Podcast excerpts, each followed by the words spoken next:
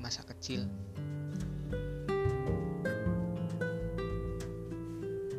Aku tidak bermaksud untuk mengajari ya. Aku hanya ingin berbagi saja. berawal dari ingatan masa kecilku. Aku pikir aku menjadi seorang yang lemah, berpikir tentang masa depan, tentang karir di masa depan. Sederhananya, waktu kecil aku diajari oleh orang tua maupun guru tentang kehidupan nanti atau bisa kita sebut sebagai cita-cita. Mungkin ketika masa kecil, masa di mana kita baru menginjak remaja tentang cita-cita, langsung saja dapat diutarakan. Entah karena yakin atau sebuah jalan tentang masa depan bahkan bisa jadi itu sebuah lelucon entahlah nyatanya pada saat itu memang belum mampu berpikir panjang dan luas. Nah aku pernah mengungkapkan kepada guru dan teman-teman ketika aku di sekolah. Namun ketika beranjak lagi ketika aku dewasa aku merasa semua yang dulu kuucapkan itu tidak realistis. Maksudnya berasa terlalu tinggi lah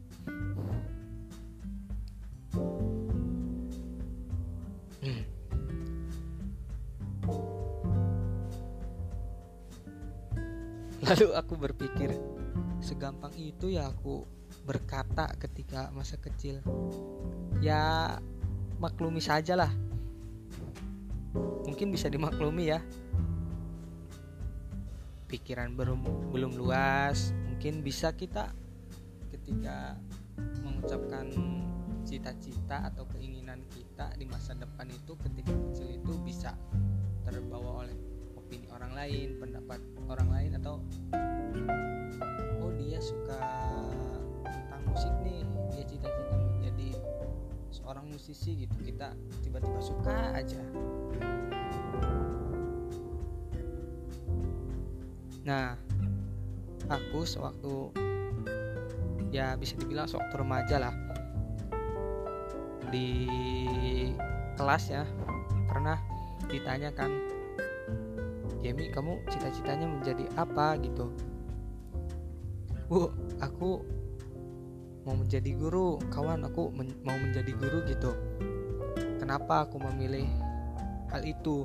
Karena jujur saja aku suka sekali gitu untuk berbagi tentang suatu hal tidak walaupun tidak mahir gitu aku suka aja gitu suka berbagi tentang apa yang pernah aku alami, tentang apa yang pernah aku dapatkan, ilmu ataupun pendapat orang lain. Aku bisa suka gitu berbagi.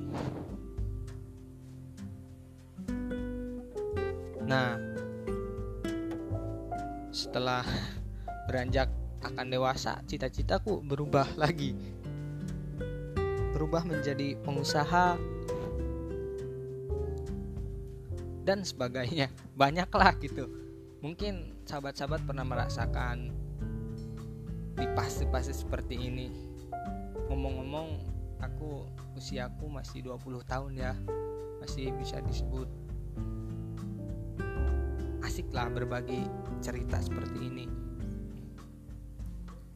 Tentang hal tersebut yang kuucapkan itu. Ini ketika aku beranjak dewasa ya masuklah ketika usia 19-20 itu udah masuk dewasa. Ini kembali pikiran itu mulai-mulai entah bisa disebut realistis atau emang ah, lagi banyak berpikir pokoknya. Rangkum semua memori itu. Aku ingat itu ya tentang apa yang dicita-citakan pada masa kecil hingga sekarang yang menjadi rentetan cerita-ceritaku dulu gitu. Dimulai dari keinginan menjadi guru yang tadi aku sebut yang tadi aku ucapin gitu ya karena suka berbagi gitu tentang apa pengalaman tentang apa yang pernah didapat tentang opini gitu. Ya berkaitan dengan ilmu juga. Entahlah aku juga berpikir sekarang entah itu uh, entah itu sejalan dengan yang sekarang ataupun tidak gitu. Aku sedikit atau besarnya itu mengamati diriku tentang cita-cita menjadi guru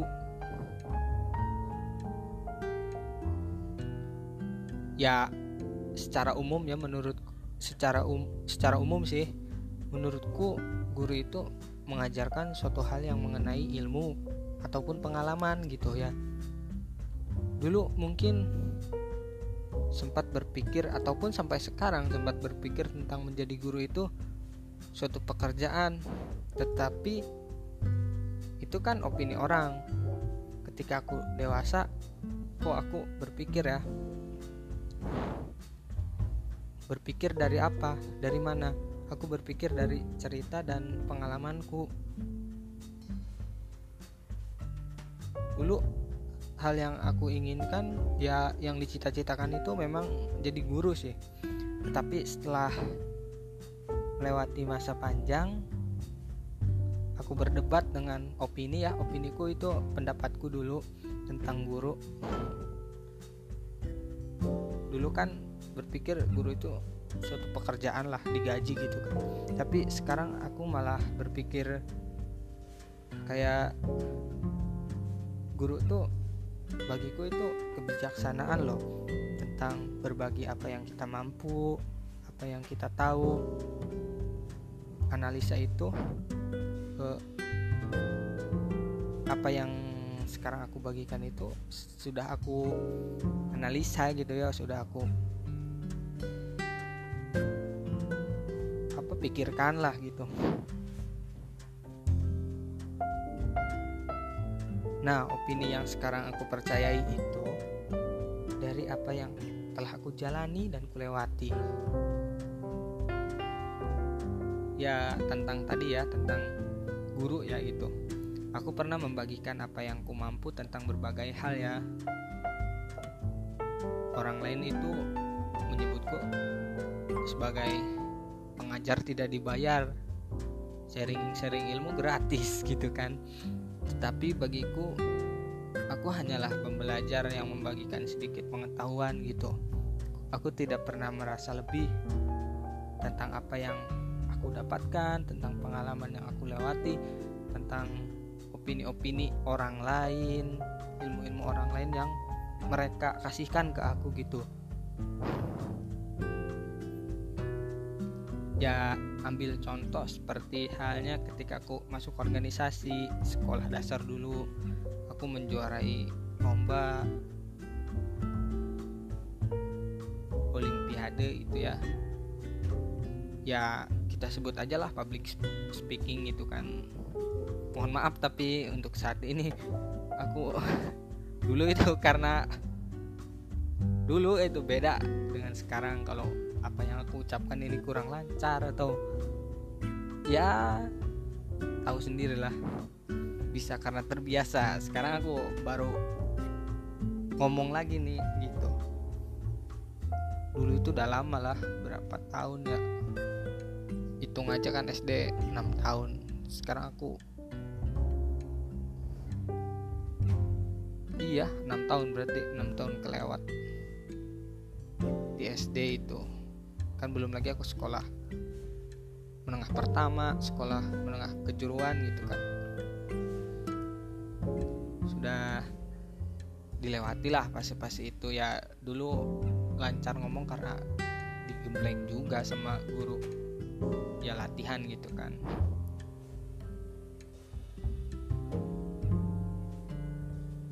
Nah setelah dari apa yang aku dapatkan gitu kan dari pengalamanku dari apa yang menjadi semangatku gitulah aku latihan tentang hal yang membuat aku menjadi juara gitu kan. Nah aku diminta tuh oleh guruku gitu. Untuk ng ngajar yang ngajar sih kalau disebut disebut ngajar yang ngajar kalau kata guru sih. Karena kan ngasih tahu gitu kan tentang bagaimana ketika kamu melaksanakan lomba gitu kan. Di olimpiade itu ketika kamu apa terbiasa ketika kamu berdiri di depan umum terbiasa menatap apa ya orang-orang di depan lah gitu kan. Kalau kita nggak terbiasa itu kan kita tahu sendirilah ada yang gemeter di kaki yang tangannya sampai keringetan gitu kan ada yang suaranya nggak keluar gitu. Tahu sendiri gitu kan. Pastilah yang dengerin ini sahabat-sahabatku itu lebih dari aku gitu pengalamannya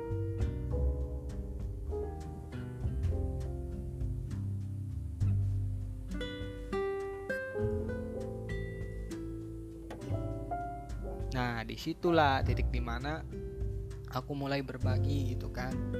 Aku mulai berbagi itu kan aku mau berbagi itu ketika aku kelas 6 loh, aku mau masuk ke sekolah menengah pertama gitu kan aku berbagi. Nih, kamu yang mau lomba ini kan gitu kan aku nanya sama orang itu tuh oh ini tipsnya seperti ini loh tapi aku titip pesen ya aku mau aku ngomong ini aku apa ngucapin ini tuh bukan karena aku ng ngajari ya tuh. Lebih baik dari kamu enggak. Aku karena amanat suruh ngajar gitu kan. Bahasanya ngajar gitu tapi aku nganggap ini adalah sharing gitu. Ya udah aku terapin ke dia. Apa-apa yang pernah aku alami gitu kan. Nih aku pernah ngalami ketika di mana aku berdiri gitu kan depan umum itu aku gimana ya? Aku itu bener-bener mupuk rasa percaya diri gitu. Aku mulai berdiri tegap gitu kan. Sebelum aku apa? Menyapa gitu kan juri gitu kan. Aku tarik nafas dulu. Ya berdoa ya di dalam hati aja gitu. Itu. Tak kalah seru juga ketika aku berorganisasi gitu kan.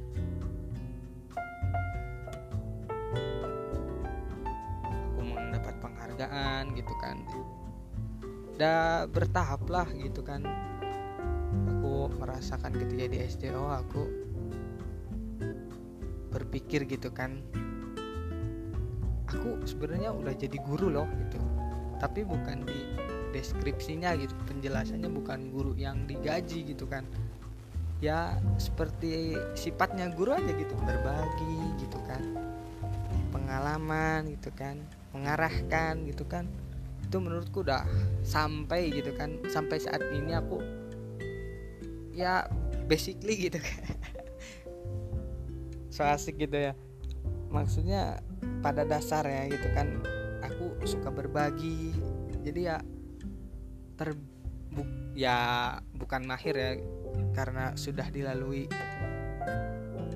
waktu demi waktu gitu ya aku sebut aja itu sebuah pengalaman gitu kan. Ya itu berlalu ketika aku sekolah menengah pertama ketika aku sekolah menengah atas kan itu SMA kan aku ambilnya di itu apa? Di SMK gitu kan sekolah menengah kejuruan itu aku ambil jurusan teknik otomotif gitu kan. TKR lebih itunya TKR TKR itu kepanjangannya itu teknik kendaraan ringan. Yaitu aku bertolak dari pengalaman SD aku ditunjuk gitu kan. Ditunjuk itu pun aku nggak total ngerti gitu. Aku dapat kepercayaan aku jalanin gitu. Sampai sekarang pun ketika aku sudah keluar sekolah aku malah lebih suka sharing. Sharingnya tuh tentang aku yang aku tahu gitu entah tentang kalau aku su suka aplikasi gitu kan. Ada orang yang pakai gitu nggak ngerti aku kasih tahu gitu kan. Atau tentang nih aku lagi bingung gitu kan. Aku tuh mau ngelakuin sesuatu ini nih aku takut salah langkah. Kadang aku kasih tahu dan boom gitu kan. Aku ngerasa apa yang aku share itu membuat aku lebih bahagia gitu kan. Ya ya aku amati sih apa yang aku bagikan itu. Setelah aku amati ya dan orang yang aku beri pendapat itu beri aku yang aku beri maaf yang aku beri apa sedikit pengalamanku itu orang itu kok aku ngerasa terbantu ya Jem? gitu. Aku ngerasa ringan aja gitu. Ngerasa terbuka gitu ngobrol sama kamu gitu kan. Ya yang ngobrol ya umum lah. Ya ya itu tentang keluarganya gitu tentang hobinya tentang apa yang menjadi keinginannya apa yang wah aku mau jadi ini nih aku pengen punya karir ini gitu kan. Bahkan dalam masalah cinta pun aku pernah gitu. Bahkan aku aku brengsek aja gitu. Ngerasa gimana ya? Aku sendiri ngasih pendapat ke orang lain dilakuin orang lain diamalin gitu kan di, dilakuin dijalanin dan berhasil. Yang yang aku pengen ketawa itu di situ loh. Aku gini amat ya gitu. Kalau masalah cinta itu kalau menurutku sih itu di masalah cinta aja gitu. Ih aku pernah ini dong gitu. Aku aku gini ini aku pengen pendapat dong gitu maksudnya aku tuh mau putus nih gara-gara ini, ini nah aku selesaiin itu kasih pendapat dan dia bilang ah masalahnya udah selesai nih ya kasih gitu gitu, gitu. padahal orang yang yang aku kasih tahu itu gak tahu bahwa hubunganku sama orang lain aja wallahu alam gitu kan kalau bahasa umumnya kalau lagi baik baik banget gitu sama hubungan kalau lagi buruk juga buruk gitu kan nggak ada yang sempurna gitu. Tapi aku merasa oh aku bisa bantu orang loh gitu kan setidaknya gitu kan. Ya aku nggak ngerasa lebih baik daripada dia yang melaksanakan yang ngejalanin gitu kan pendapat-pendapat aku ya aku juga mulai itu berbenah diri. Ya aku sharing gitu kan ke orang lain gitu kan. Dan itu berhasil itu harus jadi tolak ukur juga buat aku gitu. Yaitu nah gitu kan. Nah, kita lanjut ke cita-citaku yang pengusaha gitu kan. Tadi aku udah ngucapin kan tentang pengusaha gitu kan. Nah, yang itu kan jadi guru itu aku udah nih itu ceritanya udah selesai dulu ya, udah selesai gitu kan. Yang part 1 gitu kan. Sekarang part 2 ini part 2 bagian tentang cita-cita ya bukan tentang pembahasannya ini tentang cita-citanya cita-cita yang kedua itu kan aku ingin jadi pengusaha gitu kan. Itu aku bilang bahwa aku ingin jadi pengusaha itu ketika aku beranjak sekolah menengah pertama ya eh, di atasnya SD gitu kan. Aku bisa berpikir seperti itu ya karena apa gitu? Aku toh jadi guru ya kok aku tertarik gitu ke dunia pengusaha pengusaha itu kan secara umum kan ya umum lah gitu kan dagang masih termasuk bisnis masih termasuk ya pokoknya gitu kan dia punya sesuatu yang bisa dia jual gitu kan yang bisa dia bagi entah itu tentang produk entah itu tentang jasa ataupun tentang ilmu gitu kan. Ya kalau jasa kan menurutku ya opini ku itu jasa berhubungan dengan ilmu ya. Karena contoh ketika kita apa punya jasa edit gitu kan apa yang kita kasih kan modal utama kan ilmu kan gitu kan. Ya seterusnya kan bisa waktu bisa alat selain alat soft skill lainnya gitu kan. Ilmu dasar yang menjadi nomor satu itu opiniku ya nah tentang menjadi pengusaha itu titik awal aku berucap seperti itu ketika aku mulai dari masa kecil. Masa kecil aku itu dimulai ketika nah aku sempat berpikir di waktu sekolah menengah di tingkat sekolah menengah pertama itu karena kepikiran dari gambaran masa kecil juga itu bertahap jadinya tuh dari SD itu berpikirnya seperti itu dari dari SD juga itu berkaitan pada ketika aku beranjak remaja gitu kan. Nah aku tuh ketika kecil tuh sempat ikut ibu gitu kan. Ibu pernah jualan lemper lah buat tambah-tambahan gitu kan. Ya kalau kita sebut di bisnis sih masuknya distributor gitu ya ngasih ngasihin apa masuk masukin makanan gitu. Kalau kita produk ya produk kalau kita bisa sebut produk gitu kan. Tapi produk tersebut itu berupa makanan gitu kan. Lemper itu ya nasi yang kayak ketan gitu yang isinya daging itu kan yang bungkusnya itu pakai daun pisang ya. Selain daun pisang itu kan dibungkus juga sama plastik juga gitu kan. Nah itu selain itu kan ada makanan lain lah. Ada kue lapis ada kue apa pun itu yang ibu aku buat gitu kan. Aku merasa suka aja gitu. Itu waktu ketika ibu apa nitip nitipin ya itu nitip nitipin sistem jualnya tuh. Nitip ke pedagang-pedagang lain entah itu tukang kue gitu kan ada di pasar kan gitu di pasar ada tempat naro-naro kuehnya gitu ada meja. Selain ada meja ada wadah-wadah gitu kan ibu aku naruh di situ. Oh ini bu. Nanti ini sekian ya buat apa persatuannya ini harganya sekian. Ibu bisa menjual. Terserah ibu gitu kan sesuai pasaran ibu gitu. Yang dari saya segini gitu kan. Batasnya waktunya gitu kan. Kalau misalkan lempar gitu kan. Dulu itu saya ingat aku itu lempar itu cuma buat satu hari lah. Satu hari pun nggak full nggak full satu hari. Sore itu udah nggak tahu tuh enak atau enggak gitu kan. Pas ibu ibu aku itu pesannya seperti itu gitu. Ke siapa? Ke ibu pedagang yang di pasar yang punya kios yang dititipin. Dititipin produk sama ibuku itu kan. Oh jadi aku setiap apa ya setiap nganter ibu tuh aku kok jadi tahu gitu kan. Oh berarti aku tahu itu setelah keluar sekolah ya aku mendalami oh dunia usaha itu seperti ini ya. Ibu aku nggak ngejelasin bahwa dia sebagai distributor atau apa.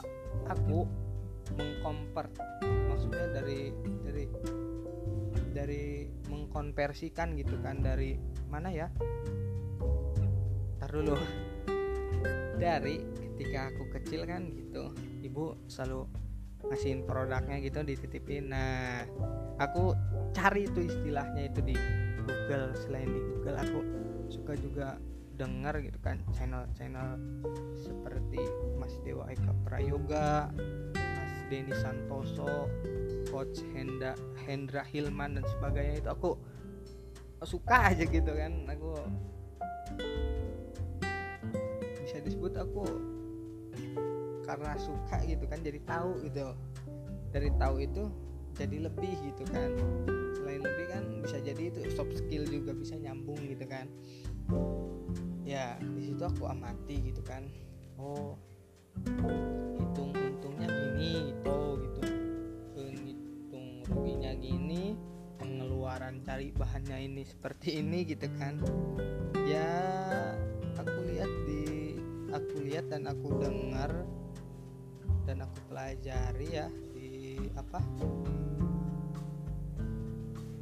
Di tentang bisnis bisnis gitu kan pengusaha itu ada kan ada neraca keuangan ada laba rugi gitu kan. Oh ya aku bisa tahu itu juga selain dari otodidak ya selain dari mentor-mentor online itu aku juga belajar kewirausahaan tingkat sekolah menengah kejuruan prakarya dan kewirausahaan kalau nggak salah itu mata pelajarannya tuh. Nah itu kan di situ aku sedikit oh jadi hitung harga jual itu harus seperti ini gitu.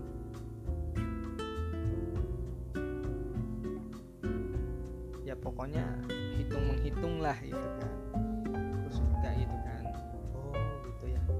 Jadi aku berpikir ya aku kepikiran waktu SD juga kepikiran iya ya.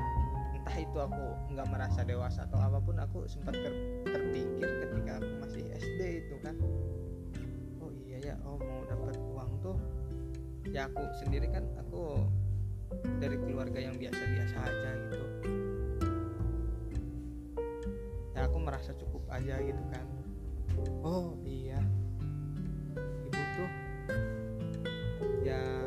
dari ibuku dulu ya aku lihatnya dari ibuku tuh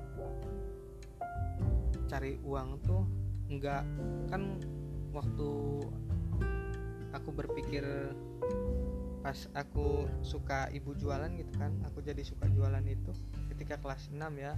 Nah di bawah kelas 6 itu ketika aku belum entah itu kelas 4 kelas 3 itu aku pikir uang itu datang ada gitu cuma aku emang ketika kelas 3 kita sebut aja kelas 3 ya. Nah ketika kelas 3 itu aku nggak ngerti uang sebenarnya tuh. Baru ngerti uang tuh kelas 4 dan itu pun aku dikasih 1500 kalau nggak salah. Ya anak-anak angkatan tahun lahirnya 2000-an ya seperti aku pasti ngerti lah. 1500 dapat apa aja gitu kan. E, khususnya orang-orang yang tinggal di kampung. Ya jujur aja aku dari kampung gitu. Ya itu aku sembarang itu berpikir ketika aku masih kelas 3 SD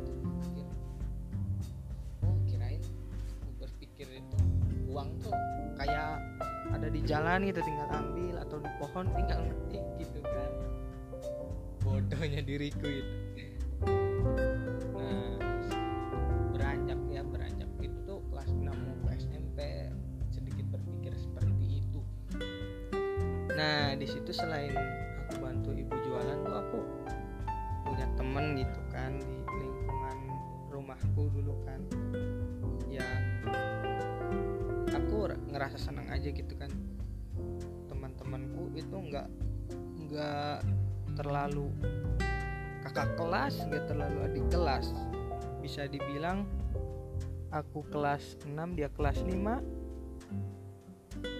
gitu kan. Nah sepantaran itu teman-temanku. Nah aku tuh belum ada ide dari mana pun ya di juga belum ada sih sebenarnya. Kayak edu edukasi edukasi yang kayak Upin Ipin gitu kan kayak si Mail dagang di sekolahku belum waktu kelas 6 aku aku belum belum punya TV loh. Jadi aku nggak tahu entah itu udah ada atau belum itu tentang film Upin Ipin kan. Ya ada edukasinya juga sih film Upin Ipin gitu. Ada si Mail yang hobinya dagang gitu kan segala dijual gitu kan ya mendidik juga gitu supaya kita punya uang lebih gitu nggak ngandelin apa uang orang tua gitu kan. Itu dari dari situ juga ada pelajaran sebenarnya. Nah cuma aku nggak ada ide sama sekali dari nggak ada referensi maksudnya ide ada cuma nggak ada referensi gitu kan. Aku buat ide itu timbul dari diriku sendiri gitu kan. Ya referensi secara visual itu kan secara ngajarin itu nggak ada. Cuma aku lihat mamang-mamang yang di sekolahku aja gitu kan ada yang apa kayak ah, apa ya disebutnya tuh? Kayak kalau sekarang bisa disebut challenge ya tantangan gitu kan. Tantangannya itu aku gambarin itu kita ada dikasih rapia yang digulung-gulung itu dikasih tali. Nah di bawahnya itu Nah ini contoh yang pertama ya. Mamang itu pedagang ikan cupang gitu kan. Nah di, di plastiknya itu Banyak sekali ikan yang bermacam-macam Tetapi hanya orang beruntung yang dapetin ikan itu. Karena di situ itu Ya gila aja gitu kan. Ikan kelihatan banyak gitu kan. Eh di tali-talinya pun banyak hoak gitu kan tali-tali apa palsu gitu. Maksudnya palsu tuh ada yang nggak nyambung sama tali sama plastik. Jadi kita ke prank gitu kan. Pasti cabut ah cuma dapat talinya doang gitu kan. Dari situ aku mulai tet ide gitu kan. Aku mulai aku mulai dari buk aku mulai dari terlalu aku mulai itu bukan dari minta kalau kita sebut di zaman sekarang itu modal ya. Aku nggak minta modal ke ibu aku cuma aku manfaatin apa yang ada di rumah aku gitu kan. Ya kebetulan bukan kebetulan sih emang iya gitu. Emang iya bapak aku dulu kan ini apa kepala desa gitu kayak kepala desa gitu kan ada tamu gitu kan dari luar kota gitu kan masih mainan gitu entah. Ya aku seingat aku itu ada yang dari Jakarta gitu kan dari Bandung itu aku ingat pemainannya tuh bahkan zamanku tuh Hot Hot Wheels itu udah ada gitu. Aku udah udah mulai tertarik gitu kan aku main-mainin sendiri. Entah itu aku ber entah itu ada jiwa usaha atau kebetulan aku nggak tahu itu. Aku nggak bisa memastikan secara detail gitu kan secara jelas gitu aku nggak bisa belum bisa lah. Jadi aku itu lihat barang-barangku merenung dikit tuh aku di situ duduk. Apa yang bisa aku kerjain ya? Aku punya ide itu ya udah aku jualin. Ya bukan dari mobil-mobilan aku lihat kelereng kelereng yang aku punya dari bapakku aku mainin dan aku malah mainnya itu nggak asal-asalan aku kok bisa ber ya menurut pendapatku saat ini gitu ya aku kok bisa berpikir seperti itu ya. Orang lain kan cuma berpikirnya main-main gitu kan main dapat kalah pulang gitu kan. Aku kok berpikir aku harus dapetin di pertandingan main kelereng itu aku dapat lebih setelah itu aku jualin lagi gitu kan kan aku punya ilmunya gitu triknya gitu kan. Ya di situ aku liatin orang gitu. Aku ya zaman tahun 2000 lah aku belum megang HP kelas 6 SD mau megang HP itu kelas 1 SMP gitu kan. Aku belum ngerti apa pun cuma lihat keadaan sekitar gitu kan. Oh orang main kayak gini ya gitu kan. Oh supaya dia dapat kelereng atau gundu itu misal kita mainnya itu yang di tengah itu kan di kotak. Di kotak itu banyak kelereng lalu kita apa gitu cepret gitulah bahasanya ambil aja bahasa cepret gitu kan keluar semua kan yang di kotak. Nah aku pelajari tuh teknik dari orang itu kan. Teknik apa teknik gimana dia bisa tangannya itu bisa keras tapi nggak sakit tapi bisa ngena gitu kan. Kayak kita lempar sesuatu tapi pas gitu kan. Kalau mana kayak kita tarik busur itu kan rehet gitu langsung terus langsung nempel gitu kan. Amati gitu. Ya di satu dua kali aku gagal terus. Bukan satu dua kali. Berpuluh-puluh kali. Walaupun aku pernah menang pernah menang gitu kan bagiku gitu menang-menang itu biasa bagi gue itu. Biasanya bukan aku melebihkan diri maksudnya aku pengen lebih gitu kan. Aku pengen punya skill yang lebih karena aku juga pasti bisa dikalahin orang. Nah aku berpikir aku gak bisa dikalahin orang dulu supaya nggak bisa dikalahin orang. Nah gitu caranya. Ya aku ngerasa oh aku ngerasa tiap apa yang aku amati praktekin itu bisa aku iniin gitu. Kan aplikasikan dan itu pun berhasil gitu kan. Berawal dari jualan kelereng gitu kan. Aku punya uang gitu kan. Selain uang itu aku beli-beli yang bermanfaat gitu aku ke ibu pun itu aku sebenarnya ya ibu itu ngedit. Dulu itu ya dulu itu. Ibu aku ayah aku lebih ngedidik ke aku kan aku anak pertama jujur aja aku anak pertama dan aku dua bersaudara. Aku anak pertama dididik seperti itu loh maksudnya aku dididik itu ya lebih mandiri aja gitu lebih mandirinya tuh. Walaupun orang tua misal cukup gitu punya uang cukup gitu mau ngebeliin sesuatu pun aku jadi malah berpikir aku gunain orang. Duit orang tua itu setengah aja lah aku pun udah punya setengah dari apa yang aku hasilkan gitu. Malah aku diapresiasi. Kalau bahas sekarang diapresiasi. Kalau kita bahasa sederhananya dihargai sama ibu sama bapak itu dihargai. Dihargainya tuh bisa ya kamu? Ya udah. Jadi ibu juga nggak nanggung gitu kalau misal kamu pengen kolor. Kolor dulu aku suka ada kolor apa ya ada sendal yang terbaru gitu. Anak-anak itu kan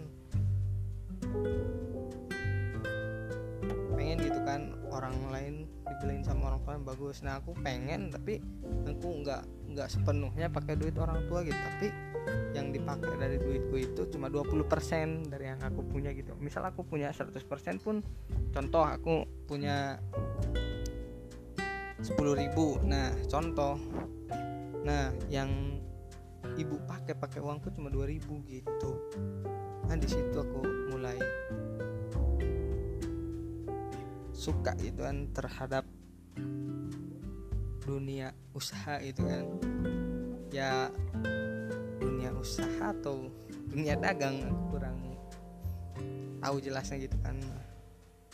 Nah nggak aku nggak nggak mau ceritain di masa itu seberapa banyak itu kita persingkat ketika aku masuk di SMK ketika aku masuk di SMK pun gitu kan.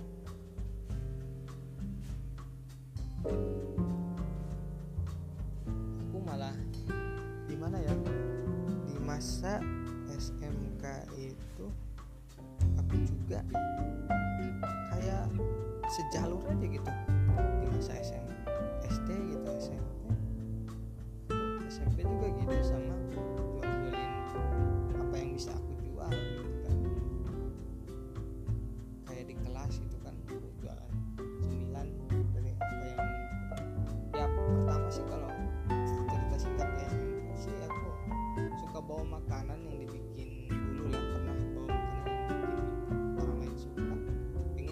dibeli itu kok tiba-tiba aku jualan gitu kan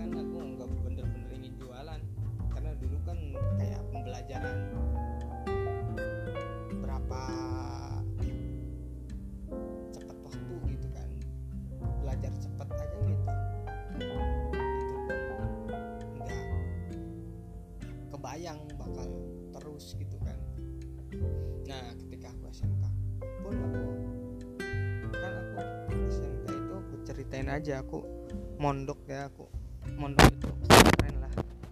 Ya sekolah aja sekolah agama gitu kan kita kita simpulin. Barangkali yang denger podcast ini kan barangkali berbeda agama kan gitu kan. Ya kita sebut aja sekolah agama gitu kan. Ya di asrama gitu kan nginep gitu. Ya itu aku punya ustadz ustadz itu bahasa Arab ya. Guru lah artinya sama aja guru gitu kan. Cuma lebih dipanggil ustadz kalau di kalau di sekolah agama kayak pesantren kayak pondok yayasan gitu kan. Nah aku kepikiran aja ditawarin aku tuh kamu bisa dagang enggak sama Ustadz itu tuh? Kita sebut Ustadz Iqbal gitu kan. Aku lebih panggil dia A ya karena aku dari Sunda kita panggil A aja. Ya bisa disebut A itu barangkali ada yang kurang tahu A itu AA itu A atau AA itu kayak kakak gitu abang gitu kan. Kita panggilan akrabnya A, A Iqbal gitu. Jem biar kamu uangnya ada lebih gitu kan di pondok gitu kan. Barangkali pengen beli anu beli anu gitu kan. Nah punya dagangan gitu kan. Ustadz Iqbal sendiri kan punya pabrik ya pabrik di rumah gitu pabrik olah kacang gitu kacang tanah. Cuma olahannya itu cukup banyak bro gitu kan. Ada yang jenis kacangnya kacang tanah yang kayak kacang-kacang Garuda itu biasa ada. Ada yang diolah kayak kue selain kue ada yang asinannya ada gitu kan. Keripik-keripikan ada gitu aku ambil berapa pak gitu ya. Kalau nggak salah aku tiap ambil itu lima pak aku ambil itu lima pak. Itu aku berani aja gak tahu. Aku aku langsung berani ambil lima anjrit. Ke sekolah SMK aku jualan tok tok. Ya persingkat aja jualan jualan jualan. Sistem aku jualan itu aku cuma di bangku ya buka tas. Nah itu cukup. Di di lima pak itu ada keripik singkong tapi bukan keripik. Keripik singkong potong gitu yang renyah. Bukan keripik singkong yang bulat itu bukan. Olahan yang khas lah gitu kan. Punya keluarga Iqbal gitu kan. Kak Iqbal itu. Nah aku taruh aja tuh di meja. Taruh semuanya. Pertama sih ada yang beli satu gitu teman sebangku itu juga. Enak ya enak ya aku udah di situ tuh aku nggak nawar-nawarin tuh. Malah teman aku yang itu ini enak loh malah dia yang nawarin itu. Anjrit aku aku sebenarnya rada malu juga. Aku kalau disebut ketika aku SMK itu aku malah jadi pendiam lebih pendiam serius. Aku dulu aktif SD SMP itu aktif. Organisasi semua aku suka ketika aku itu kok aku malah move on dari dunia itu gitu kan. Aku jadi aku lebih jadi kelihatan introvert ya atau apa itu. Nah aku nggak promosi nggak apa gitu. Teman yang sen teman sendiri bilang enak teman sebangku oh enak ini nih. Nih ambil aja di sini gitu kan. Nah aku yang cerita dia ngomong kayak gitu tuh. Aku itu lagi keluar lagi ke WC gitu kan. Cuci muka. Aku takut ngantuk aja karena aku tidurnya malam. Kalau di asrama gitu kan malam aku tidur karena kegiatan malam itu kan mengkaji gitu kan. Ngaji mengkaji belajar sama aja belajar gitu. Ya gitu aku belajar sampai malam bangun ke sekolah sekolah SMK dan aku pun jualan itu. Ada yang beli tapi semakin ke sini aku ada yang ngutangin ya udahlah inget-inget aja. Bahkan ya ditulis ya kalau orangnya nyuruh tulis ya tulis gitu kan. Aku nggak mau ribet. Kebanyakan sampai akhir aku kelas 3 SMK pun laku dan aku bisa nombokin dan aku bisa beli. Aku dikasih jajan itu untuk beli itu pas-pasan serius. Aku bisanya bisa beli sarung sarung itu kayak pakaian gitu kan. Pakaian buat sembahyang buat sholat gitu kan. Aku jadi ngerasa punya uang lebih ngerasa puas aja gitu. Karena aku minta satu kali dua kali pun berasa gak enak gitu aku. Aku pernah ngecewain gitu kan. Ya jangan uh, ya udah yang itu nanti dibahasnya yang tentang kecewa-kecewa itu. Ya itu aku ngerasa huh, gini ya gitu kan. Malah aku ketika SMK keluar itu aku berpikir aku ada basic ya gitu aku di ini. Aku mikirnya bisa mikir aku ada ada basic di situ itu karena nilai prakarya mata pelajaran wirausahaku itu gede loh 90 gitu kan. Itu pun di rapot pun 90 gitu. 90 itu di tes tulisnya ujian tulisnya dan di prakteknya loh. Aku dikasih challenge gitu tantangan sama guru itu tantangannya Jam kamu ketika bikin usaha mau usaha apa? Modalnya berapa prinsipnya apa udah debatin semuanya aku bisa jawab alhamdulillah. Dan itu kesimpulannya itu aku punya nilai 90 nah nah ketika kita percepat ya barangkali aku kebablasan ngomongnya. Kita percepat ke aku keluar sekolah ya aku keluar sekolah aku menjalani aku sempat nganggur berapa bulan nganggur ya bukan karena nganggur nggak cari. Aku nyari kerja udah tapi nunggu ijazah keluar. Aku udah. Dan aku pun pernah aku singkat yang pengalamanku sebelum eh, aku pernah kerja satu kali itu di teman-teman itu kakak kelas lah. Teman itu itu kakak kelas di eh, SMP kan aku sebut di SMK eh, di SMP itu aku aktif ya aktif di organisasi aku ekstrovert ketika di SMP itu aktif. Lalu aku di di itu di dihubungi itu di Facebook. Aku punya usaha gitu kata dia tuh. Di dunia digital gitu kamu bisa laptop nggak? Alhamdulillah kataku tuh sedikit lah gitu kan. Tahu gitu operasiinnya sedikit gitu kan. Nah aku mulai belajar di situ berapa bulan dan aku udahan. Karena mungkin kita tidak cocok berpartneran seperti itu. Dan aku pun belum siap sebenarnya. Dia dia pun ngasih job itu karena menguji aku barangkali gitu kan. Kita nggak tahu. Selain itu aku pernah MLM juga gitu kan. MLM multi level aku pernah. Multi level marketing rekrut orang. Selain rekrut orang aku doktrin gitu ya bukan doktrin barangkali aku kasar apa ya prospek gitu kan prospek orang aku pernah gitu.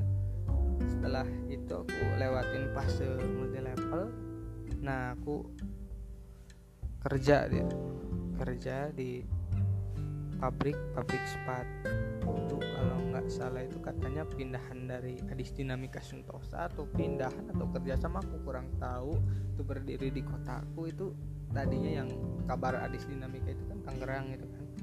Nah pindah ke kotaku kota Majalengka gitu kan. Bangun pabrik di situ dan aku pun masuk. Dari mulai tes psikotes tes apa itu aku alhamdulillahnya tuh aku nggak nyangka. Soalnya pertanyaan matematika itu lumayan loh aku belat. Kalau bahasa Sunda belat kalau bahasa Indonesia itu cukup apa ya diremehkan lah pelajaran matematika. Aku nggak suka serius nggak suka bahkan aku malah apa gitu matematika gitu kan. Aku merasa nggak cocok aja gitu. Sama matematika tuh.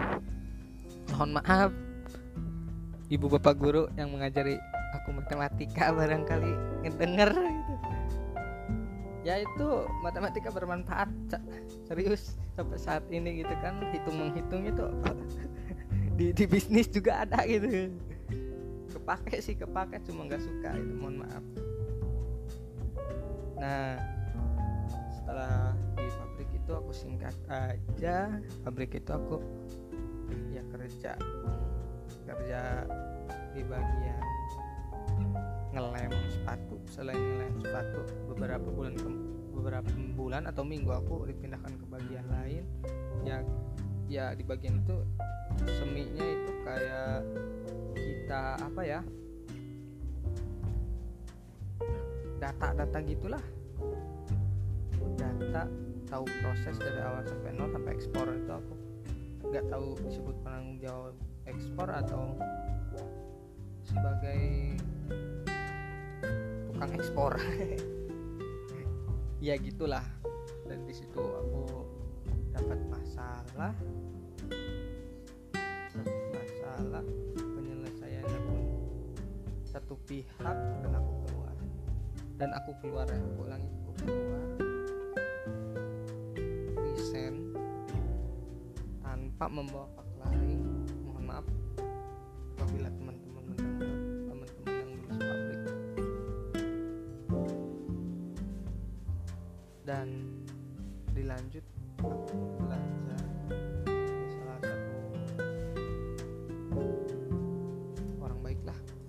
aku belajar tentang bisnis dropshipper. Ya oh, ya aku belum cerita yang waktu aku di kerja atau belajar sama kita sebut belajar lah belajar tapi dibayar itu sama kakak kelas itu kakak kelas SMP itu dropshipper sih. Cuma dia dropshippernya di bagian reseller ngerekrut rekrut reseller. Tetapi ketika aku belajar sama orang baik setelah aku keluar pabrik aku belajar tapi dropshippernya barang dan itu di e-commerce di e-commerce itu kayak Shopee gitu kan. Itu kan e-commerce. Ya gitulah di Shopee belajar dan Tokopedia kayak gitu. Belajar dan saat ini pun aku sedang naik turun. Nah aku juga di fase saat ini aku berpikir terlalu banyak sinematografi aku suka ter- terhadap konten creator gitu kan. Entah konten tentang apa itu aku suka. Aku nulis juga suka walaupun aku belum nyelesain. Berpikir mau bikin buku nulis buku belum rampung. Bahkan baru satu berapa lembar. Ya di situlah aku nah ini kan mau perpisahan nih kita nih. Kita ambil akhir-akhirnya nih. Ya aku di situ berpikir bahwa kok dari kecil itu ya pembahasan kita kan ini gambaran dari masa kecil gitu kan. Pengalaman aku itu seperti itu bukan aku mengajari mohon maaf. Tapi dari masa kecil aku itu oh gitu ya aku gitu. Aku kok jadi guru aku mendapatkan pengetahuan gitu kan opini menjadi opini oh guru itu berbagi mengajarkan mengarahkan. Aku udah ngel ngelaksanain seperti itu tetapi tidak secara formal tidak digaji atau berapa aku tetap welcome gitu. Mau orang belajar sama aku mau dia bayar bahkan mau aku traktirin dia minum pernah aku gitu kan. Suka aku nggak nggak apa-apa gitu suka aja gitu malah aku jadi nggak lupa gitu kan. Nggak lupa jadi nggak terlalu lupa. Walaupun nanti aku lupa bisa nanyain ke orang yang pernah aku kasih tahu gitu kan. Aku lupa di ini nih barangkali kamu ingat. Nah itu aku berpikir ke situ sahabat. Nah eh maaf nih aku jadi lupa. Aku tadi ke cerita yang ini ya. Tadi guru kan sekarang pengusaha itu yang ini masih jamblang gitu cuma ini lumayan lama. Oh iya. Aku lupa di selain pernah di SMP itu aku pernah COD-an ketika aku COD-an cash on delivery gitu kan bayar di tem bayar di tempat gitu kan. Nah itu dulu belum ada e-commerce. Dulu itu jual beli di Facebook HP segala rupa itu aksesoris. Aku pernah jualan ya kelam lah pernah jadi calo segala pernah dan sekarang ketika aku ini aku ini ten- sedang diguncang pilihan. Entah menjadi konten creator creator entah entah jadi digital marketer. Aku tetap belajar aja. Mau ada penghasilan mau enggak aku enggak berpikir terlalu rumit aku menjalani apa yang aku mampu dan aku bersyukur aku bersama orang tua bersama saudara gitu kan. Bersyukur aja gitu. Cukup untuk makan cukup itu udah menjadi power gitu kan. Apalagi didukung gitu kan. Aku menjalani seperti ini. Ya ini. Aku masih ngulik-ngulik di, di digital marketer aku ngulik-ngulik di content creator. Aku ada kesempatan ya pengen podcast gitu kan. Ya ini pembahasan cerita tentang apa itu pembahasan masa kecil. Terima kasih. Gambaran masa kecil. Terima kasih yang sudah mendengar. Bye bye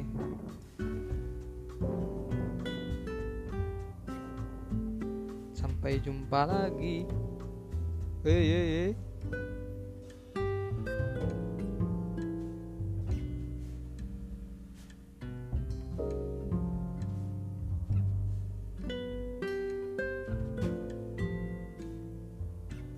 bye bye. Aku pengen nyapa aja di detik-detik terakhir. Bye bye bye. Assalamualaikum bagi yang Islam.